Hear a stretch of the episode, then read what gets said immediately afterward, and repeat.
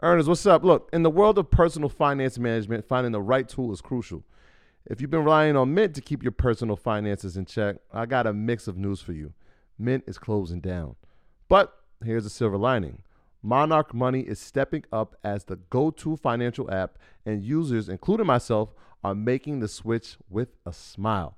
Before Monarch, juggling my finances felt like navigating a stormy sea.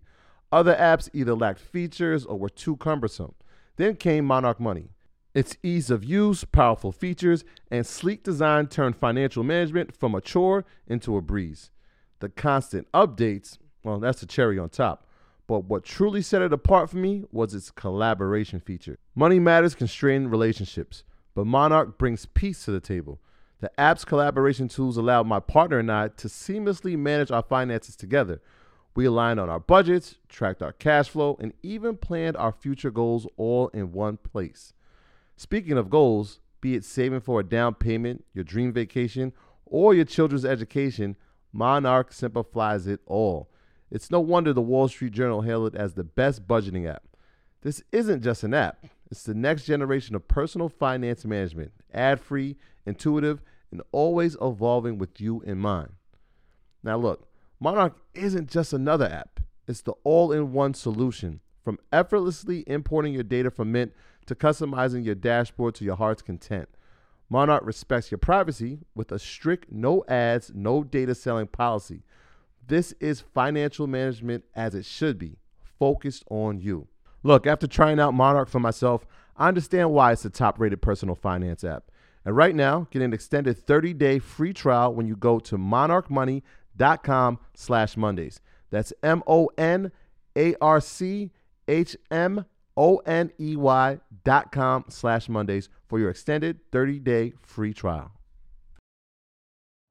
You know how to book flights and hotels. All you're missing is a tool to plan the travel experiences you'll have once you arrive. That's why you need Viator. Book guided tours, activities, excursions, and more in one place to make your trip truly unforgettable. Viator has over 300,000 travel experiences to choose from. Everything from simple tours to extreme adventures and all the niche, interesting stuff in between. So you can plan something that everyone you're traveling with will enjoy. Real traveler reviews give the inside scoop from people who've already been on the experiences you're considering. So you can plan with confidence. Free cancellation helps you plan for the unexpected. And 24 7 customer support means you can travel worry free. Download the Viator app now and use code Viator10 for 10% off your first booking in the app. Find travel experiences for you. Do more with Viator.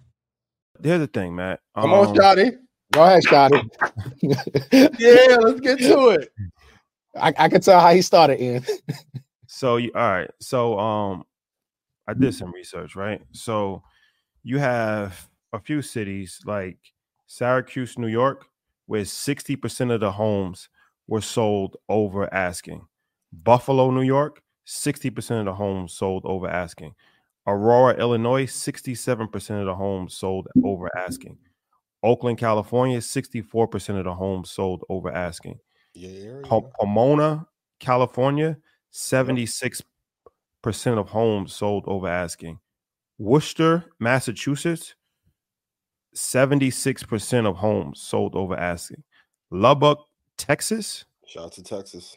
100% of homes sold over mm. asking price. Now, I understand that, you know, you're of the train of thought to, you know, buy real estate. That's important. But it, it, at some point in time, it, it becomes extremely unintelligent to buy things overvalued. That's just like the number one thing in, in life, right? Um, when you see a, a place where 100% of the homes that are being sold are being sold over asking, and it's not Manhattan, it's not Miami, things start to not make sense anymore. And when things start to not make sense, then things quickly fall apart.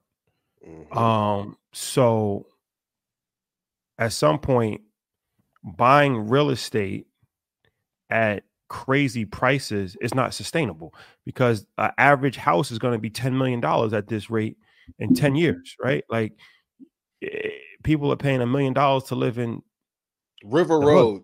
yeah. So I mean, I get that you're an enthusiast for real estate. That's important. But I don't know, man. It's not looking too it's, it doesn't make a lot of mm-hmm. sense, I'll be honest with you. And then when you when you factor mm-hmm. in that there are major hedge funds and financial institutions that's buying up single family homes and blocks and as I said, there's a shortage of, of homes. People aren't making money. It's a recession. Interest rates are high. Inflation is high. Real estate prices keep going up. It doesn't take a genius to figure out that this this this situation is, is not going well. It's not sustainable. Not sustainable. It's really not. So what what's your thoughts on that? Great question. So when was these stats, these people, these towns? This that's what that's for July 2023. July of 2020 from, from July 2022 to July 2023. So let me tell you this, and let me be clear, and let me be on record for the hundredth time. I will never tell nobody to spend a hundred percent over asking price. I'm not even telling you to pay asking price, period. This is why I said earlier you need to focus on the deal, meaning you need to know how to analyze a deal and know if you are overpaying or not overpaying. Now, yes, any type of real estate that you've purchased in the past four to five years technically is going to be overpriced, right?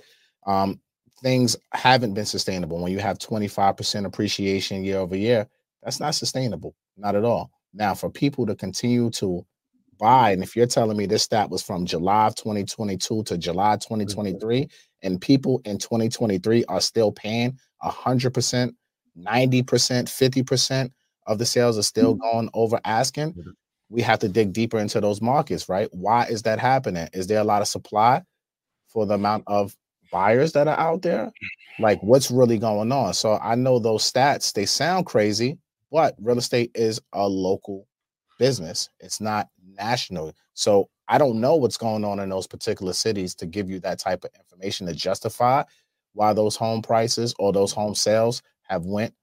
I mean, what town you said was hundred percent over asking? I've never even heard a stat. Lubbock, Texas. We Lubbock, Texas. Texas. I've never even like. Let's keep it real. I've never even heard of no town ever having every home that went for sale go hundred percent over. Exa- exactly. That's my point. That, that makes that's no sense. Point. So that's what, my that's my so point. What's, what's really happening in that town to create that type of demand to where buyers feel in a market right now where interest rates are yeah.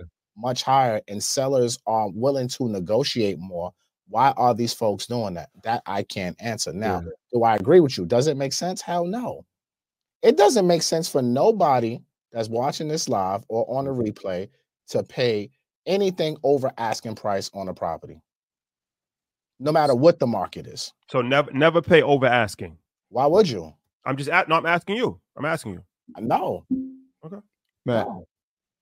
I want to go back to this correction thing because I'm just thinking theoretically, right? Mm-hmm. We talked about 80% of the people having an interest rate below 5%. You said 50% of them have equity inside the home, which means that people are staying put. If people are staying put, that means they're not selling their homes, right? Because right. why would you sell your home if you're going to have to get a higher interest rate? If people don't sell homes, that tells me that the inventory for homes is going to be a lot smaller, which means that they're going to increase the price of homes. Correct. So how does where does a correction play in that? Because that's what it looks like. That's where we're headed, right? If the interest rates stay at eight percent for people who have 750 credit, we're talking maybe nine to ten percent for people who are at 650. We're not going to sell. We're going to stay. Prices are going to get increased because the supply is so short. So where's the correction play in that? Good question. And this is the million dollar question that I've been saying to everybody. This is why I don't feel home prices will quote unquote crash. We've already seen the correction started happening. We had a three, four percent equity um, appreciation, I think, year over year, somewhere around there. From the year prior to that, we was over 20% nationally. So we've already seen the market contract. Now, do I still think there's room for more? Maybe one to two percent of a correction. If rates stay in this eight to 10% range, absolutely. But like you yeah. said, Troy, people are always going to buy real estate there's always a need. Someone has to move, someone needs to relocate, family size is getting bigger, and people who make money will still buy and seek shelter and they want to own where they live, right? Those people are the ones who are going to keep the market going. Now, for folks who don't need to sell, they're not going to sell. There's no reason. They're going to take home equity line of credits out and they're going to either improve their homes and make it better for them, or they're going to use that money to invest and do whatever the hell they want to do, start business, etc. So that's what we're going to start seeing more and more is more people take out tapping into their equity to do other things with it. But I don't really see like I, I and I'm on record saying this. I don't really see the market going down too much lower than what it is right now from an appreciation standpoint. And again, appreciation is not declining, it's not crashing. It's just it's not appreciating as much as it was in prior years. But we're Yeah. still going to have a one to three normal real estate appreciates one to three, four percent depending on the market annually. And I think people forget that real estate is not something that's accustomed to appreciating 10, 15, 20 percent. Year over appreciate- year, it's insane. Yeah, year over year, that's crazy. If you at seven to ten percent seven years ago of appreciation one year, that's a home run. Yeah. That was a home run. So I think we all have to kind of retrain our thought to what prior to COVID looked like in the real estate space to understand we are just getting back to some some sort of normalcy. When I first came into the mortgage business, we were doing deals refinancing people out of 10 11% interest rates. This is 2003, this is 20 years ago. Refinancing people out of 10%, 9%, going into sevens. First house I ever purchased, I had a seven and a quarter interest rate on. it. Yeah. So like this is this is these interest rates might not seem normal.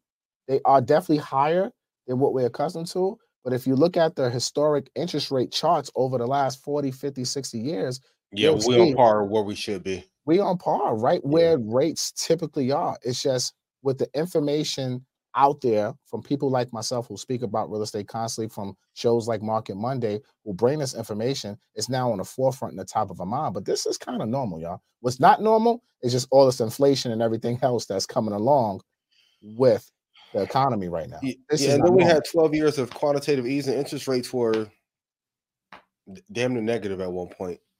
That's not normal. I mean, I, I read No. today the Mortgage Bankers Association saying prices will increase for probably another two or three years. If they knock interest rates down to five percent, they'll go up. But like the issue is the institutions. Okay, I'm gonna be super honest. There's only seven stocks on earth that is moving the entire world. All of the big funds and big hedge funds, they all work together. They'll pretend like they hate each other, like how they do in the NBA, but then you'll see them partying at the end of the season on the yacht together. You can't all have competing interests in all of those shares. So some of the institutional players have to go to real estate before the entire stock market collapses. Voila. Big short part two. Diversification. Voila. Voila. Sorry, the game is the game. That's why I kept telling you. Everyone's like, yo, why Apple and Microsoft? They're two of the only companies on the face of the earth that have protection internationally and amongst all hedge funds and agreements that we'll pile money into these two, but we'll let everything else fail. Why do you think all of these hedge funds are starting to buy up Bieber's catalog and now he's hooping in Drew League now? some of the smaller players, C players, you go get in the music business. Go ahead. We're gonna get in real estate. We're gonna let y'all die. Holding the Russell 3000. Voila. Put voila on chat. Well, this is the way the game is played, and then we're having the proper Well, players. Magic I- I- emoji. and I- I'm, I'm glad you're saying that. Even look at since we're talking about institutional investors, look at they buying single families for a reason, right? Think about the zoning laws that's been changing all over America to allow accessory dwelling units. You have ar- certain some areas where you can put multiple ADUs on a single family property right now. So I wouldn't be surprised in five to ten years you start seeing a, a lot of ADUs popping up on these institutional investors' properties because they're just taking full advantage of what's happening right now. So if you start really looking at this, look, I always say follow the leader, right? The big boys are buying real estate. I don't see why we shouldn't, as a community, buy real estate, but just be smart about it. Yeah. So I'm Matt, always gonna be For the record, you're not telling them to buy at eight and a half percent, right? No, I'm telling you not to buy over 100% over asking price, like Rashad was just mentioning these stats. What I'm telling you is if you are going to buy at an eight and a half percent interest rate, you better understand what you're getting yourself into because these people want their money rain, sleet, hell, snow. They ain't trying to hear you ain't got that mortgage payment. That that bill come on the 15th of the prior month Mhm. before that payment is due. So, like for me, if you're gonna buy, just be smart about it. And if you can't afford it, sit on the sideline and just Yeah. wait your turn and Yeah. stack up your money. Take your business further with the smart and flexible American Express Business Gold Card. You can earn four times points on your top two eligible spending categories every month, like transit, U.S. restaurants, and gas stations. That's the powerful backing of American Express.